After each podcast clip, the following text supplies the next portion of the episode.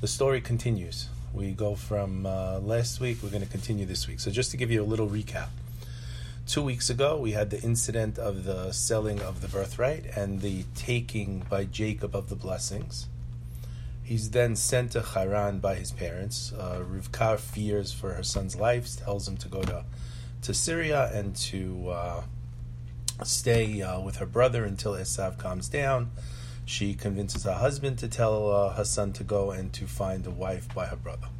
So Yaakov, instead of going up to Haran, he stops for 14 years and he goes to the university, to the yeshiva of Shem and Ever. He's preparing there for exile. We really need to understand what did he need to learn for 14 years in the yeshiva of Shem and Ever that he didn't learn in the previous 60 years that he was with his father, who's Yitzchak Avinu, who's the one who went up to heaven, who learned from angels, who learned from Abraham. What was it that he didn't learn that he needed to learn these 14 years? He then goes up to Haran, to Syria, and on the way he's stopped and robbed by his nephew Eliphaz. We discussed that last week. He's left penniless and shirtless. He arrives in Haran. He meets Rachel by the well. She's his soulmate. The bond is clear. They both feel it. He feels it. He makes a deal with her father. He's going to work seven years in order to marry Rachel, the younger one. We then had the story of the switching of the wives. We have a we have the period of seven additional years to work for Leah, or the first year's work for Leah, the second year's for Rachel.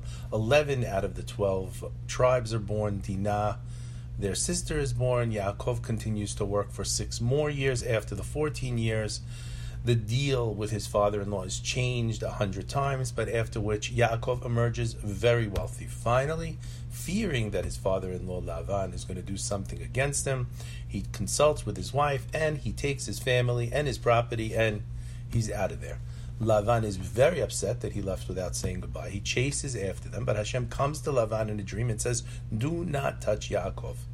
They meet. There's the accusation of the stolen gods. They were hidden by Rachel. Yaakov does not know that she took these gods and hid them. And he curses the one who took them, and we'll see that really in, uh, in the coming weeks an agreement is made between Yaakov and his father-in-law. They set up a monument, the first DMZ zone between you know North Korea, South Korea, and uh, neither side is going to cross this uh, this zone, this monument. And it's interesting later on when uh, the grandson, great grandson of Lavan, Bilam, Harasha, he comes down to curse Bnei Israel. The donkey pushes him against what? Against this monument because Bilam should never have passed this monument. It was a border set between the two sides, and he does. And uh, therefore, he is punished at that point. Yaakov then continues back on his way to the land of Eretz Israel. We open this week's Perashah, this week's story. Yaakov is on his way home. His entire caravan, filled with animals, his family, his servants, his wealth, is coming out and he's coming down, and on his way, he's going to see Esav, his brother. But he learns that Esav is coming to meet him with 400 soldiers, armed and ready for war. His brother's anger, as opposed to diminishing over the last uh, the last 20, 20 uh, no, 36 years, right? 34 years, as opposed to diminishing over the last 34 years. What happens? His brother is still angry at him. He's still angry at him. And now Yaakov is confused. He has to, to he doesn't know what to do. He has to. Uh, he's afraid for his life. He's afraid for his family's life. He's afraid for the lives he might take in a battle. He prepares for three ways. He's going to pray to Hashem, send a huge gift, and he's going to get ready for war. During that night, he remembers that he left some little jars across the river. He goes back to get those jars, and while he's there, he meets what appears to be a man. Some suggest the man looks like a saint, others he looks like a devil. They get into a wrestling match, and it's really not a man at all, but it is an angel, the angel of Esav, the Samach Mem, the Satan. And Yaakov seems to be victorious over this angel, but at the last moment, the angel injures Yaakov. Yaakov in this defeat asks the angel his name while he's defeating him in order to let him go. And then he asks for a blessing.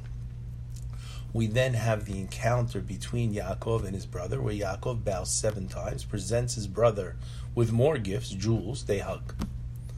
So that's that's the uh, the bit of the story.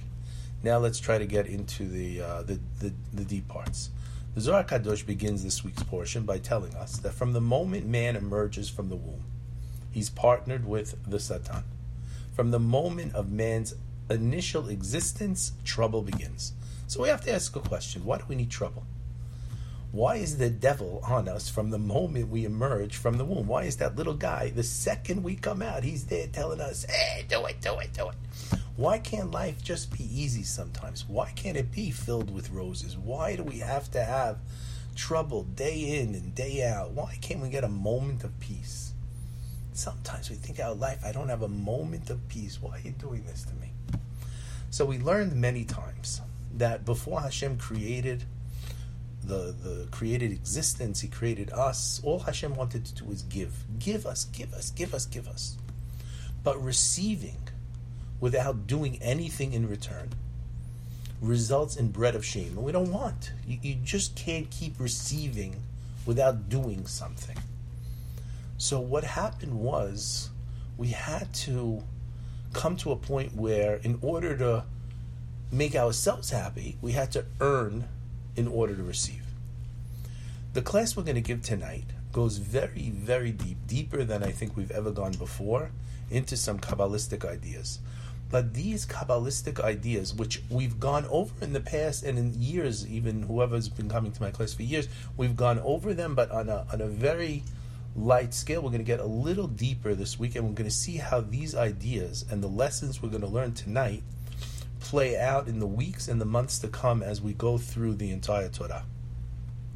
So I prepared this class initially on Shabbat. I went through the books, I went through my notes, and then on a fluke, and there's never a fluke because Hashem just does these things and, and He presents these things and ways of meeting people which shouldn't happen, which always helps. So I met in chatting on uh, asking question in a text a Rabbi Avraham Berg, who leads a yeshiva in Israel. My kids know him because their kids went to went to the their friends went to uh, the yeshiva that this rabbi is the the principal or the head of, and he looked at similar ideas from a perspective he said was based on the Alter Rebbe in the Torah or. And I said something to him very interesting. I said, you know, it's very interesting that we're looking at things from different perspective. I really don't look at things from the perspective often of Hasidut, and I'm looking at them from the other side. You're looking from Hasidut, and it's interesting how similar they are. But the truth is, his his perspective was so refreshing to me that he sent me his notes, and um, actually uh, incorporated a lot of his notes into the class tonight. So I'm very grateful. So we begin this week's parasha. Vayarot Esav likrato. Esav runs to greet his brother. Vaychabekehu, he embraces him. Vayipol al savarav, he fell onto his neck. Whose neck? Each fell onto the other neck. Vayisha kehu, and he kissed him. Vayivku, and they cried. Yaakov now sees his brother after 34 years. And what happens? They hug, and they kiss. If you look in the Torah, and if you have a chance to look in the Torah, you'll see on the word Vaishakehu that they kissed. On top of the word, there are dots. Very strange in the Torah that there are dots on top of this word. So you have to ask, what are the dots for? What are the dots for? Rashi says, and he kissed him. The dots are placed above the letters of the word he kissed him, and there's a difference of opinion expressed in the Braita. He says, What do these dots suggest? Some say the dots mean that he didn't kiss him with his whole heart.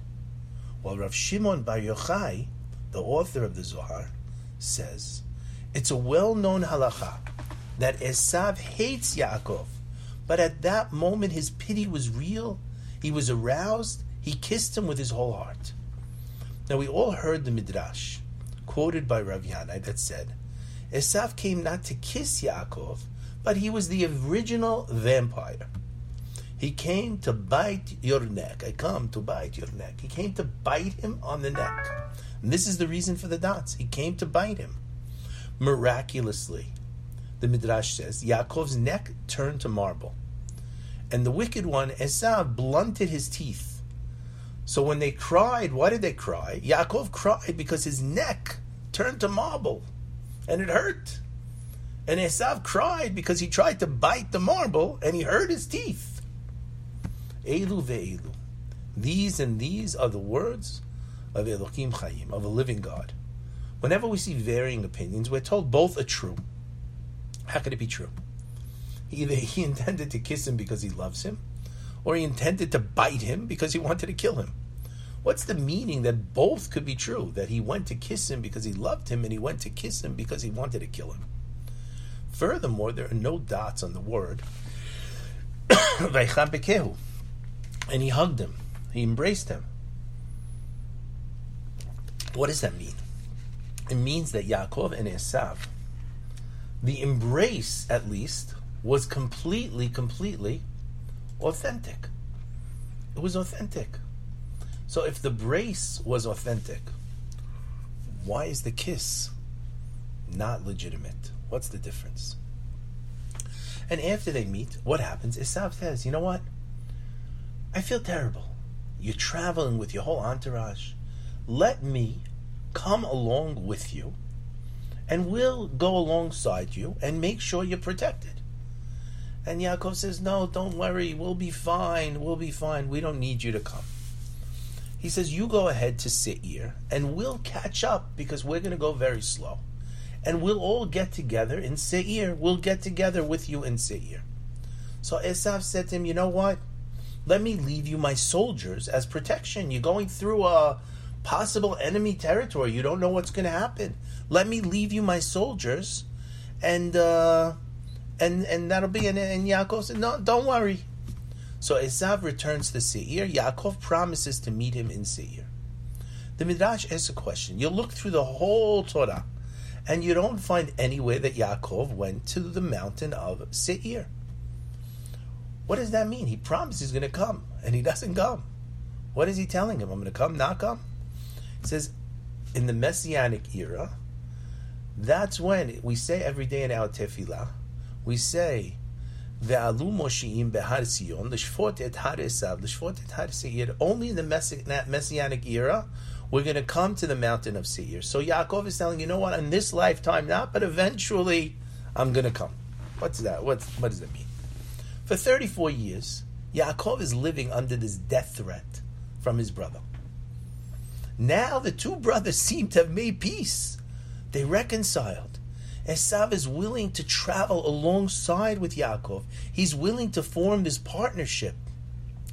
Yaakov tells Esav, no, don't worry. Yaakov is reluctant to make peace with Esav. If Esav is really making a legitimate offer, why doesn't Yaakov jump at the offer? Is it us? Is it us who to blame for the lack of peace between us and Edom and us and Esav? The battle continues. The question is why. It seems there was a definite possibility to make peace. In order to understand the inner meaning of the Yaakov and Esav battle, we need to examine the very fabric of creation itself. The Midrash tells us that creation was a process. Hashem would create many worlds and then destroy them until he created this world. It's interesting, it says before the creation, Hashem created the world so many times created, destroyed, created, destroyed. We explained in the past, without going into any depth, because the truth is it becomes very difficult to explain a spiritual concept in words, which actually cover an idea, they form a body. It's very difficult to explain. We, we explained in the past that this world is built on the debris, so to speak, of the previous worlds. The world upon which our world is formed, the world on which our form, the foundation of our world, was called Olam Hatohu. We see Bereshit bara Elokim et hashamayim ve'et haaretz ve'haaretz hayta tohu. In the beginning, the world was tohu. The world was Tohu, the first world, Olam HaTohu, the world of chaos. Chaos from Maxwell Smart. This is a world of much light and few vessels. Much light, few vessels. Light represents the energy of the world. In the Olam HaTohu, in this world of chaos, there's a lot of light, a lot of energy. It's boundless, uncompromising but not enough vessels to hold the light. Imagine I have a glass bottle, which I could fill with water, but instead I pour molten lava into this bottle. What's going to happen? It shatters. Or imagine I have a vessel that can only expand so much and I fill it up with, with rice or whatever it is. And I keep pushing and pushing and pushing. Eventually, the vessel is going to shatter and the contents are going to go spilling all over the place. The rice is going to be everywhere. The water is going to be everywhere. Understanding this, we have to imagine this world of more light than vessel to contain the light. To try to give another mashal, another example we could understand, let's look at energy as emotion. And an emotion that's so explosive so powerful that the vessel cannot contain it. We hear of a mother whose love is so overwhelming, so all encompassing, that her child cannot handle it. In essence, she could destroy the vessel if she doesn't control the emotion. Unfortunately, we see people so attached or loving or needing of another person when that when the other person is not around, the emotion becomes so overwhelming that we have a codependent situation, a very unhealthy situation. Love, discipline, beauty, they're wonderful midot. But if they're unbridled, if they cannot be contained by the vessels, they can become harmful and destruction. And destructive. After the destruction of the Olam Hatohu, what happened is God creates Olam Hatikun, the world of rectification on the foundation of this Olam Hatohu. In contrast to the Olam Hatohu, the Olam Hatikun, the world of rectification, is a world of limited light and many vessels. Limited light, many vessels, versus unlimited light and not enough vessels. The containers of this world can direct and define the energies, but the light is so much more limited. In the Olam Hatohu, the love is boundless. In the Olam Hatikun, the love is limited but as a result, we're able to appropriately interact with the other midot. When love interacts with discipline, it is capable of greater potency, even though there's less light, because it fuels the relationship as opposed to overwhelming it. I love you and no one else. It's limited. I love you appropriately. These are the refrains of Olam Hatikun control. The Zohar tells us each world is built on the debris of the previous world, as we mentioned. When the Olam Hatohu overwhelmed the vessels, what happened? You often hear in Kabbalah, the vessels shattered. What does that mean? The vessels shattered. They became a foundation of what we now experience to be our physical world. Everything that is kadosh, everything that's holy in this world, is a product of the balance. We always look for balance of light and vessels from Olam Hatikun. And everything that is not holy is a function of the destruction of Olam Hato. To explain, within the physical world, there are still remnants of the boundless light and energy of the previous world of Olam Hato the light of the previous world becomes buried in our physical world and must be mined. It must be discovered, it must be collected. I remember a conversation between a rabbi and his students where he strove to convince them that our true task in this world is to mine and gather sparks. That's really what it is. Engaging the physical world in a holy way, in a controlled way, through self restraint, through mitzvot, unleashes those sparks into the Olam Hatikun. We're able to take the sparks that were buried from the previous world and we're able to gather those sparks and put them into the vessels because we have unlimited vessels. And those shards of light can be captured by the containers in this world. What we call history is actually a process of unleashing the sparks of Olam Hato into the containers of Olam Hatikun. As we redeem more and more of the infinite potential of Olam Hato, we transform our world into a more godly place where chaos and order exist seamlessly. This is the inner meaning of the Gemara regarding our exile. Only with exile, only being sent to the four corners of the earth, can we gather sparks from all of these places. Strange as it seems, had the Bet HaMikdash remained intact, and had we never been exiled to the four corners of the world, we would have missed the opportunity to collect the sparks. I still remember, like yesterday, flying one year, one one time with my brother Victor. We were flying to Udine, which is in the eastern, in the northeastern part of Italy. What happened is we're on the plane, the pilot tells us, I'm sorry to tell you there's a general strike in Italy. We will be landing in Rome. You will not be able to get your luggage. There are no taxis, there are no buses, there are no hotels, there are no nothing. You will be stranded in Rome's airport until the strike ends. This was Friday morning. We landed at 6 a.m. What are we going to do? We ended up going and finding a guy. I heard a guy speaking Hebrew. He found me a taxi driver who took us to the the main hotel in Rome, the Excelsior.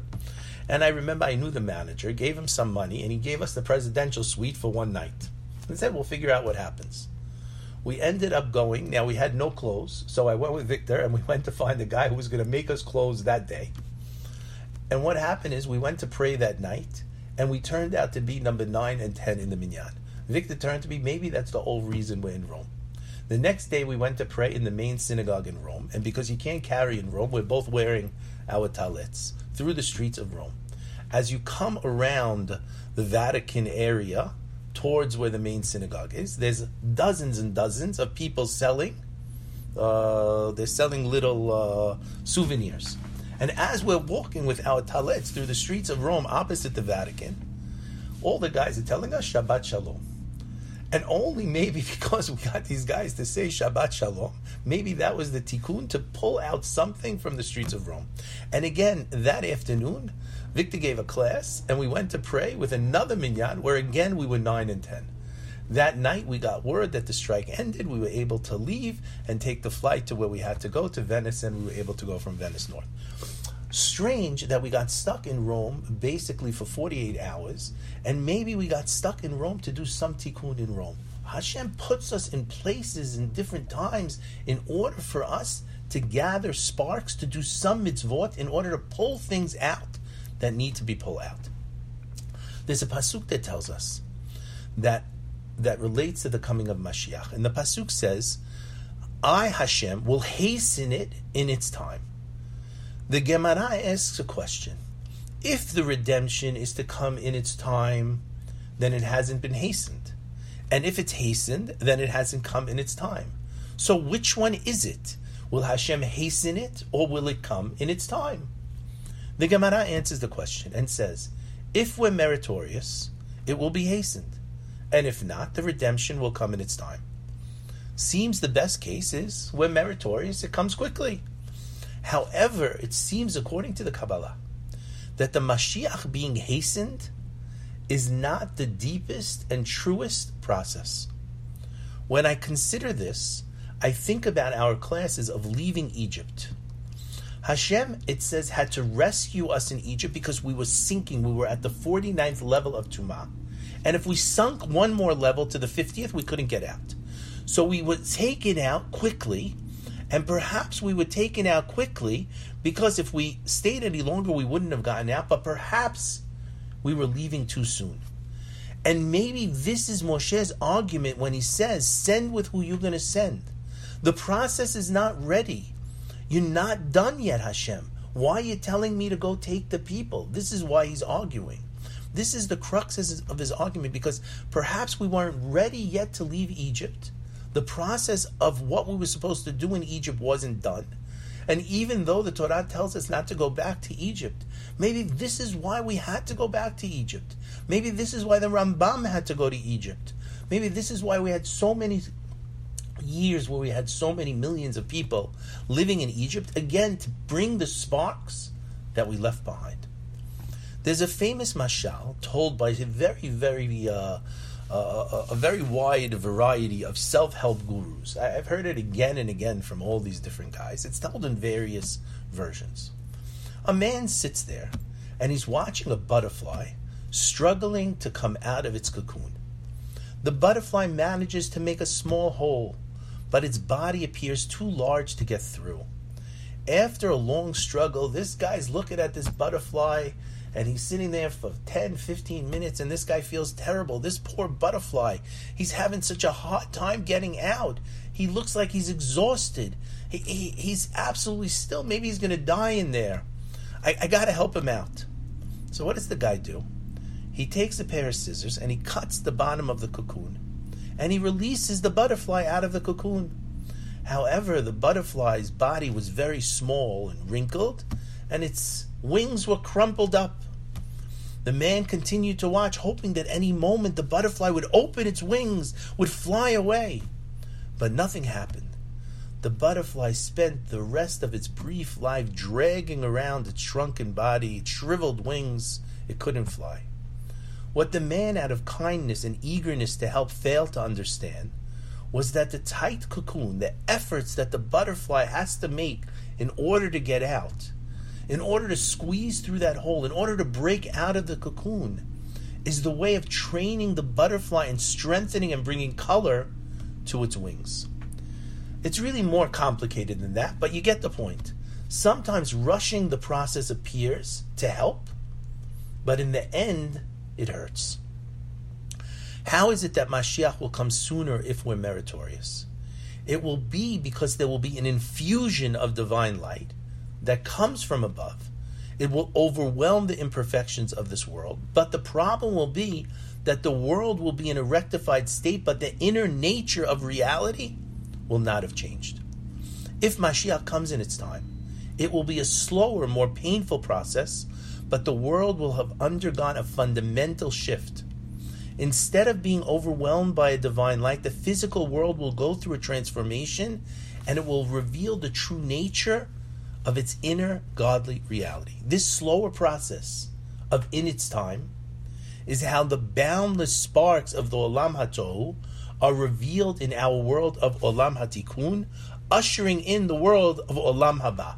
We take Olam HaTohu, the world of chaos, fix it in the Olam Hatikun, the world of rectification, and through that process bring about the Olam Haba, the future world. The saga of Yaakov and Esav is the representation of the Olam Hatohu and the Olam Hatikun. Esav is the firstborn. He's boundless energy. He's unbridled. He's exceptionally strong. He's already made. He uses his strength well, though in a destructive fashion. Yitzchak Avinu saw Esav, the infinite energy of Olam HaTohu. He thought that it would be Esav who could synthesize this boundless energy with the vessels of Yaakov Avinu. Remember, Yaakov, Yitzchak represents the binding. He represents the vessel, the ultimate vessel, the Gevurah. He sees this boundless energy in his son Esav, and he says, unbelievable. He can fuel the energy that will fill the vessels that will fix the world completely. That's why Yitzchak wanted to give the beracha to Esav. He thought the beracha would allow Esav to complete his mission in this world and bring together a tikkun of the tohu of this endless energy and light into the vessels of the olam hatikun. The problem was that Esav already shattered the vessels. Yitzchak did, un, did not understand this. He did not see it. But Rivka, who grew up in the house of Lavan, and that's why it was crucial to have a Rivka, who grew up in the house of Betuel, who grew up in the house of Lavan, who could recognize unbridled passion gone to its extreme and, and destroying and breaking the, the vessels. What did she do? She understood what had to be done. that Esav had messed up the vessels and there had to be plan B. So she comes up with plan B. She doesn't merely redress Yaakov to look like Esav in Esav's clothing. What did she do? She had Yaakov take upon himself Esav's role in this world, which in essence really began 50 years prior when Yaakov bought the birthright from his brother. Now it be it would be Yaakov who would be tasked with gathering the energies of Olam Hatohu into the vessel of containment. The Gemara asks, what does it mean that Leah had soft eyes? Rav answers that this is a praise for Leah. Leah would sit at the crossroads. She would hear people say, when they were coming from Canaan up into Haran, up into Syria, Rivka has two sons. Lavan has two daughters. The older daughter will marry the older son. The younger daughter will marry the younger son. The Midrash Tanchuma actually says that Rivka and her brother Lavan had a contract. They sent letters to each other agreeing to the match. Esav would marry Leah, Yaakov would marry Rachel. Upon hearing people talk about her potential partner, Leah would ask about the deeds of Esav. The travelers would tell her, Leah that Esav is an evil man. He's engaged in murder, in theft, in rape. There's nothing he hasn't done. His energy is bursting. He does whatever he wants. There's no sense of control. When she asks about the deeds of the younger son, they tell her, oh, he's Ishtam. He's a, a good man, a pure man. Yoshev Ohalim. He studies, he's focused. Leah becomes so distraught. She's going to marry this Esav who's already messed up, who may have had the energy, but the lack of control has broken all of his vessels. She cried and she prayed until her eyelashes fell out. Let's remember that Yaakov Avinu never criticizes his children during his lifetime. He only criticizes his children on his deathbed. And we say, how is it possible that Yaakov doesn't take them and give them a spanking after they do the crazy things they do? Why doesn't he stop his kids? What's he afraid of? And the rabbis tell us that Yaakov was worried that his children, especially the children, Reuven, Shimon, Levi, especially those children, Yehuda, those children, they were the children of Leah. And Leah, in reality, was the soulmate of Esav. She's the other half of Esav's soul. So he's worried that those children, in essence, are really not his own, but the children of Esav in some spiritual way. And he was worried that if he yells at his kids, they're going to say, See Dad, we're going to live with Uncle Esav. Now let's think about the quality that relates to the unbridled energy and where we see it, or at least from Yaakov's perspective, we're going to see next week Shimon and Levi. They go into the city of Shechem, two young men, teens, and they literally murder every single person in the city. What better proof to Yaakov is there that these two sons are more connected to the uncontrolled and unbridled energy of his brother by wiping out a city.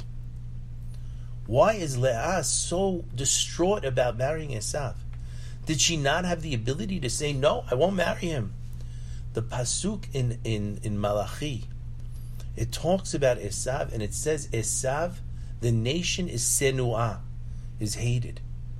In this week's parasha, we also see that someone is called Senuah, hated. Who's called hated? Leah.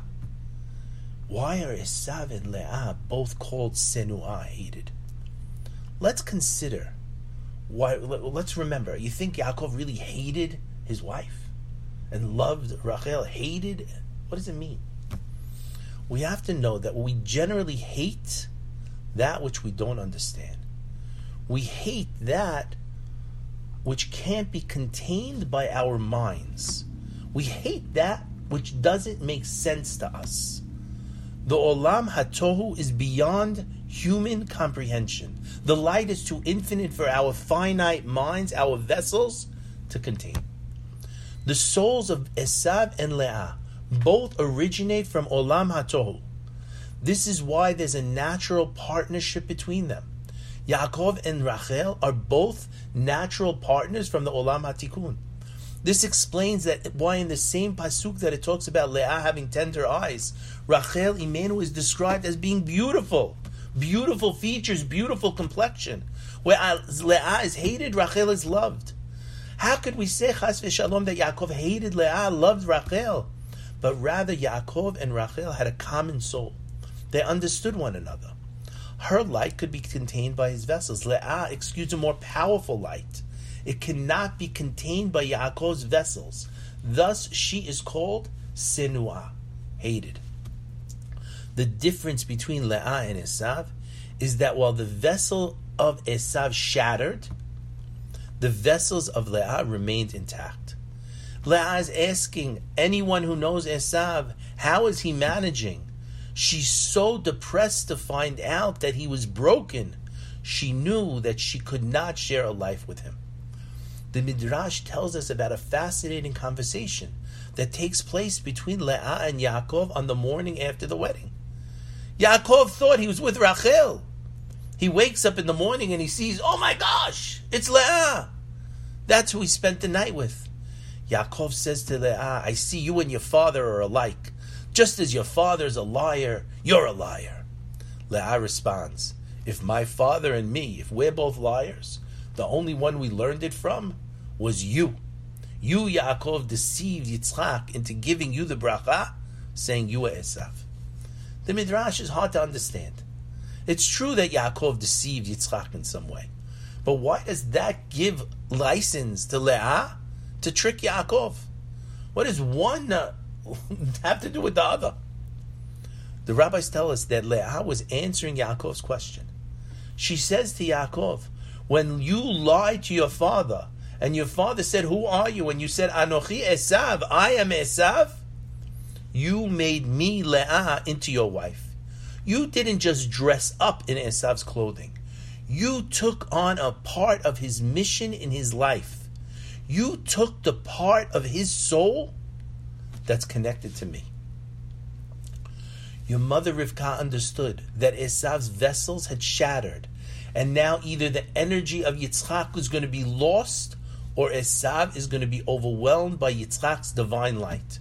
Either way, it wasn't going to work for Esav to get the blessing. And you, Yaakov, she brought in to not take the blessings, but to take the role of Esav in this world.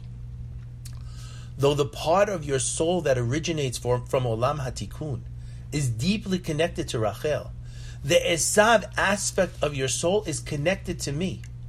Leah says to him, I didn't deceive you. Our marriage is a product of a new reality. A reality where you are no longer a twin, but you have a dual identity. And we're going to see it later because there's Yaakov, who's married to Rachel, and Yisrael, who is really married to Leah. So within Yaakov, we see this dual reality. Understanding this dual identity of Yaakov gives us deeper insight into his life. After running away from Esav, the first thing Yaakov does is spend 14 years learning in Yeshivat Shem Ve'ever. I said, what does he need to spend 14 more years learning before he goes to work? Chazal tell us that in the 14 years, Yaakov does not sleep. Instead, he spends every moment learning. What's he learning that he doesn't even sleep? That he has to stop his life in order to go learn? What could Yaakov be so consumed by for 14 straight years? Yaakov learned Torah from his father Yitzhak. He was on such a level, but we explained before, and this is why I suggested that I never thought that Yitzhak went to Yeshivat Shem Va'ever. The Torah of Shem and Ever is the Torah in, of engaging in the world the world beyond Eretz Israel. The 14 years Yaakov immersed himself in pure Olam Hatikun so that his vessels would be strong enough to contain the sparks of Olam Hatohu. This was the lesson of how to work in Galut and gather the sparks that Yaakov had to learn in Yeshivat Shem Ve'ever. We see the first time Yaakov goes to sleep is when he leaves the yeshiva, he goes into the world, and in his very first sleep, Yaakov has this crazy dream. The angels of Eretz Israel are leaving him, going up to Shamayim, while the angels of Chutz La'aretz are coming down to escort him to the outside world. Yaakov is now engaging in his second identity, that of Esav. And so it's appropriate from here on out that the Malachim of Eretz Israel remain behind, and he takes the Malachim of his second identity out with him to Lavan. If Yaakov is to truly engage the outside world, he has to come with no prior possessions. Yitzchak had given Yaakov wealth in order to find a wife, but Yaakov's mission is to gather the sparks of this world. As long as Yaakov is wealthy, he's not going to have an urgent need to confront the world around him. Eliphaz is dispatched by Esav to kill Yaakov. He confronts Yaakov. Yaakov then willingly gives him everything, so he should be a poor man considered dead. If Yaakov had maintained his wealth, there would be no reason to work for Lavan for seven years, and seven more years, and six more years. Therefore, no opportunity for Yaakov Avinu to gather the sparks that were left behind in Haran. So the losing of his wealth and the forcing to work all those years was part of a divine plan. So he's left with no possessions. He's escorted by malachim, by angels from Chutz. He journeys to Haran. Haran, Haran Apo. What does it mean? Wrath it's an appropriate name for Yaakov's destination. Rashi explains that Haran is the focus of Hashem's wrath in this world. Haran is a representation of the Olam Hatohu.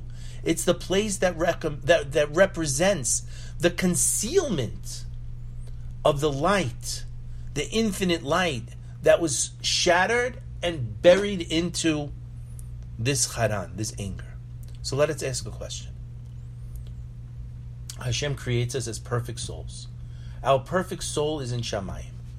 What is the point of taking a perfect soul from Shamayim and bringing him down to earth? What can it gain by engaging a physical existence? The rabbis explain the soul might be perfect, but it has no it has no toldot. Toldot could be deeds, toldot could be children in descending to this world, the soul can express itself in a physical dimension, bring godliness down to the world. And this is the inner meaning of Toldot deeds, children, what we can do in this physical world. Our soul brings down other souls into this world. Yaakov arrives in Haran with nothing but his own wholesomeness. Tamim Hayah. He left with wives, children, and wealth. Yaakov amasses his fortune through what? Everything he has is based on sheep. Sheep are generally docile creatures. They're representative of humility and nullification. The world is a liar in the sense that it claims to be its own source, but in truth represents the most infinite godly light. This is why Lavan himself is called Ramai, liar. What does Yaakov do? He engages Lavan of Haran, Lavan the liar, of Haran the wrath, and through his humility, engaging in sheep, he reduces his ego. He brings Haran to its necessary tikkun. Yaakov is clearly successful, as Lavan's sons say, Yaakov has taken all that belongs to our father, and from our father's possessions, he's created all of his wealth. With nothing left to rectify, Hashem tells Yaakov, You've done it. You've finished your job in Haran. Go back to the land of your forefathers. Go back to your birthplace. I will be with you. Hashem is saying, now that the Olam Hatohu has expressed its true nature, and has been contained by Yaakov's Olam Hatikun, there's no reason for him to remain in Chutz La'aretz. In fact, by the time Yaakov is done, even Rachel and Leah sense there's no longer left anything to be mined in the house of Lavan. What do they say to Yaakov when he comes to them? He says to them, I think we should go home. They agree. They said there's no longer a portion or inheritance for us in our father's house. Lavan, I mean, Yaakov appears has done his job.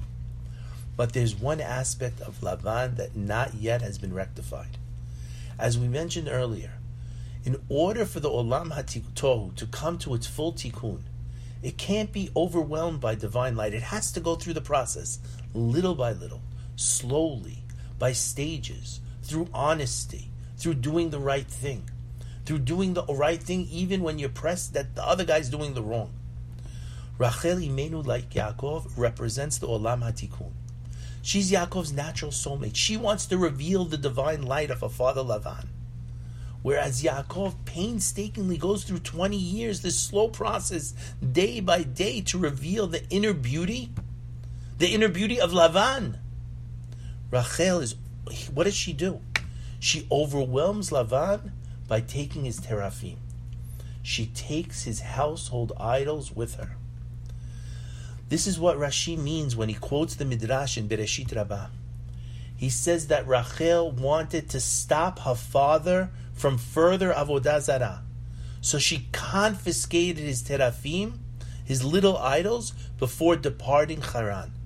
In contrast to Yaakov, who allows Mashiach to come be'ito in its time, Rachel, what does she want to do? Achishena. She wants to hasten it by taking away the household idols of Lavan. While it appeared that the Olam Hatohu yielded all of its sparks, in truth it was overwhelmed at the last minute by the divine light of Rachel, and therefore what happens? Lavan comes chasing Yaakov. Here we encounter a fascinating narrative from Lavan. Lavan says to Yaakov, What have you done that you hid from me? Hid from me. More than anything, the Olam HaTohu wants to be understood. The Olam HaTohu alone knows its boundless energy, and it cannot understand why nothing can contain it. Though externally, it may seem that Lavan battles with Yaakov, the secret of Lavan is that he wants nothing more than to be defeated. Nothing would make him happier than for Yaakov to mine his sparks and allow his infinite light to be expressed. So when Rachel steals his household idols, she hastens the Geula. Lavan is justifiably frustrated with Yaakov. However, Yaakov has no idea. He didn't know that Rachel did that. He protests, he claims his innocence. Yaakov says, I spent 22 years teaching Lavan humility, revealing his inner nature. He didn't steal anything. He didn't want to hasten. He wanted it to come properly. He only left because his work was complete. And to stay longer means there would be the potential of losing the family that he gained. But Yaakov did not know of the avodah of Rachel. He didn't know what his wife did, that she took the teraphim. Lavan searches for the teraphim unsuccessfully because Rachel hid them. Yaakov grows annoyed. From Yaakov's perspective, the utensils of the house of Lavan contain no hidden idols. He has not tried to hasten the Mashiach. He allowed the process to unfold in his whole world, in his own words. What does he say? I was in the field day when the heat consumed me, and night when the frost was there, and I never slept.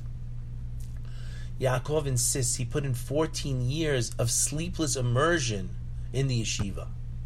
In the same way, he put in 20 years of immersion into the house of Lavan to liberate those sparks. It's not you, Lavan, who gave me my wealth, but it was the nullification before Hashem that brought me success. Lavan doesn't accept Yaakov's argument. He knows the truth, he can feel it. He's not gone through a complete transformation. Lavan does not accept that Yaakov actually acquired daughter's son's wealth. He maintains that it still belongs to him, Lavan. The sparks of Olam HaTohu, says Lavan, haven't been liberated. Your mission in Haran is not complete. It may seem on the outside that there's redemption, but in truth it was hastened. And with this, Lavan and Yaakov form a covenant. They part ways, but the work is not finished. And I think this is the secret of the Pesukim that tell us Lavan returned to his place. And I think perhaps this is why we had to spend 2,000 years in Syria. We had to mine those sparks that were left over from Yaakov. This is the process. We mine the sparks through a process. Having completed this time by Lavan, Yaakov now feels prepared to confront Esav. I've done it. I've mined the sparks. I've taken the role of Esav. Yaakov's time in Haran mining the sparks of Olam HaTohu is all a preparation to unite with Esav. In Haran, Yaakov experienced the union. He was able to take the light and put it into the vessels. Now a reunion with his brother Esav will bring Mashiach, the ultimate rectification to our world. Indeed, the Zohar Kadosh points out that as opposed to when Yaakov left Canaan and dreamt that the Malachim of Eretz Israel left him, now re-entering Yaakov is wide awake. The Malachim of Chutz La'aretz come with him into Eretz Israel. The outside world, made up of the destruction of Olam HaTohu, is now under the dominion of Yaakov, could be brought into Kedusha of Eretz Israel. Yaakov sends angels. Rashi explains, Malachim Mamash. What does it mean? The rabbi suggests that Yaakov sent the actuality of angels to Esav, but kept their higher spiritual essence with him. The mission of Yaakov is to be able to gather the infinite night light from the finite.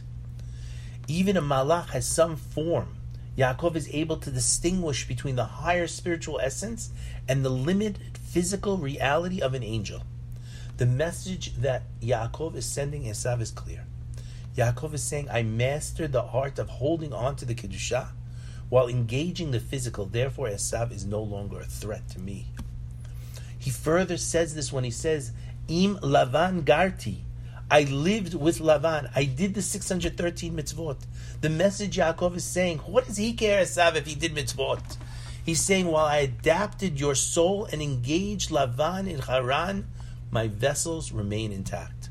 I didn't shatter like you. I did the job. Utilizing the 613 mitzvot, I was able to harness the sparks of Olam HaTohu. The mitzvot don't remove us from the world. The Torah of Shem and Ever taught me how to contain the infinite sparks. Having conquered the Olam HaTohu, Yaakov is not expecting Esav to oppose him anymore. The prospect that the work is not yet complete, that Tohu and Tikkun have not yet been synthesized, frightens Yaakov. In response, we find Yaakov does three things. He prays to Hashem. He sends gifts to Esav. He prepares for war. All these three things represent three different aspects of confronting the physical world. We pray. We recognize we can't do it on our own. This is an expression of humility. It's necessary to nullify the Olam HaTohu before Hashem. We send gifts. We're willing to give what we have, our physical resources in the physical world, and we prepare for war. We know engaging that the world in the world around us brings us into contact with negative influences that chas v'shalom derail us from the mission. We need to be prepared for the inevitable conflict which will arise so we could emerge victorious.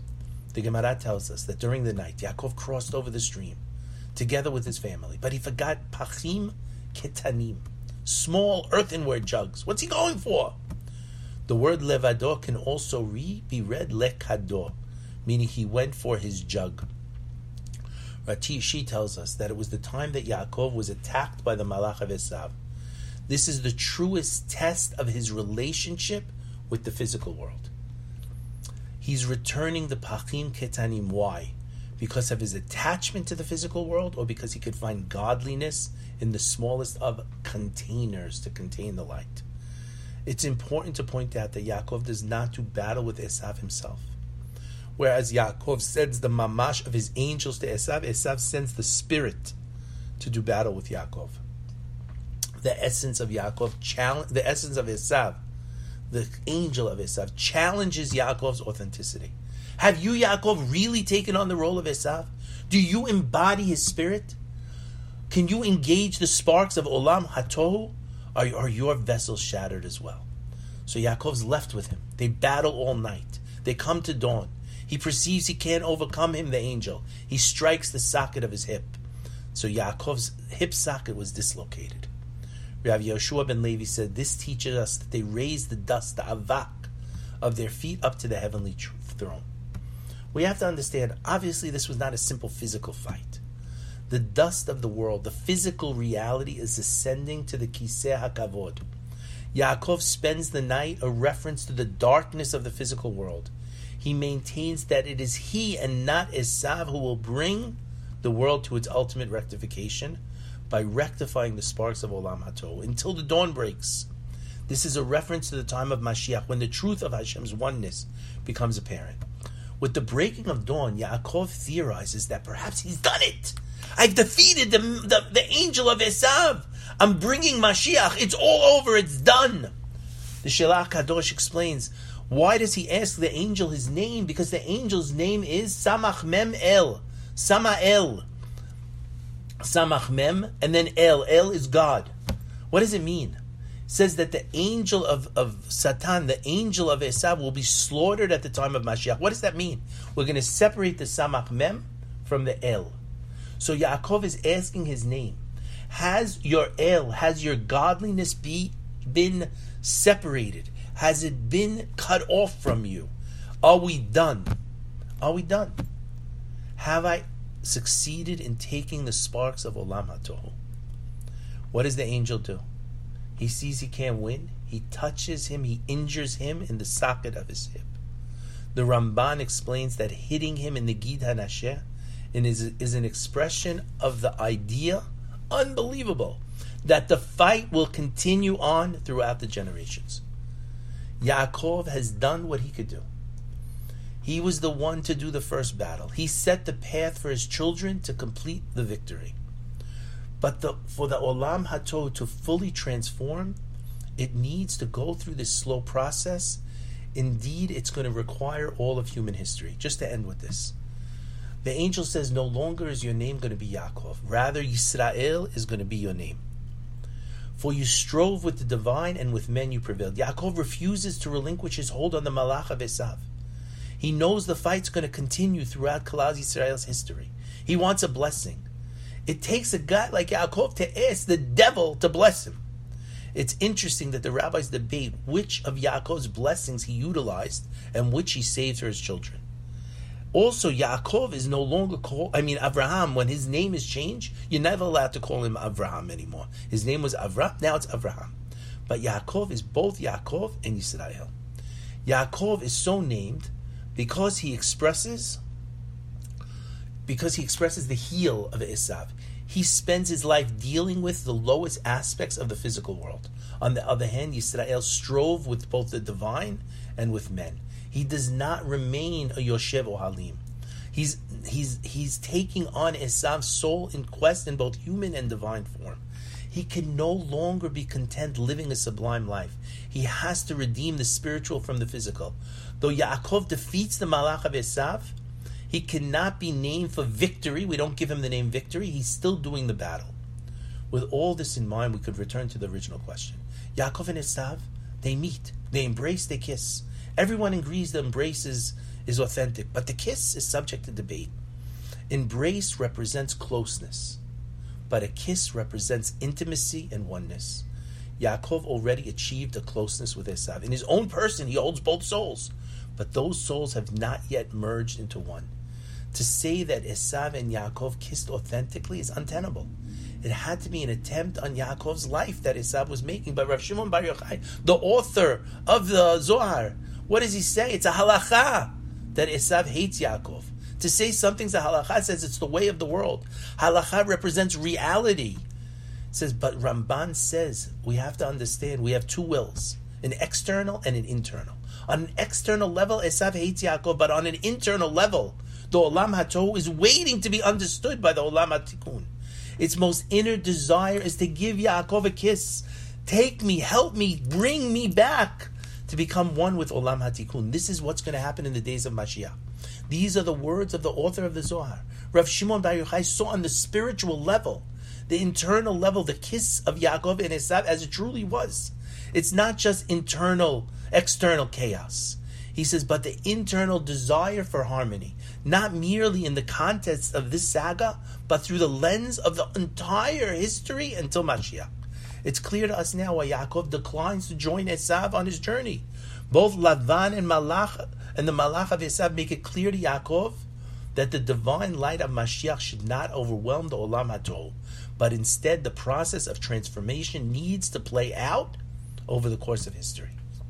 So Yaakov explains to Esav, the tender children, the young flocks, the young cattle, they have to go through the process.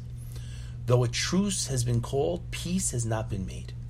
That can only happen when the chaos of Tohu is contained by the vessels of Tikkun. As the Midrash said, we say every day, Yaakov will only meet Esav on Har Seir in the days of Mashiach. Until then, the battle continues.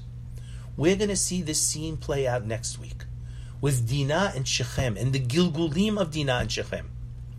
In the coming weeks, as Yosef goes to Egypt, we eventually emerge from Egypt. There's a process.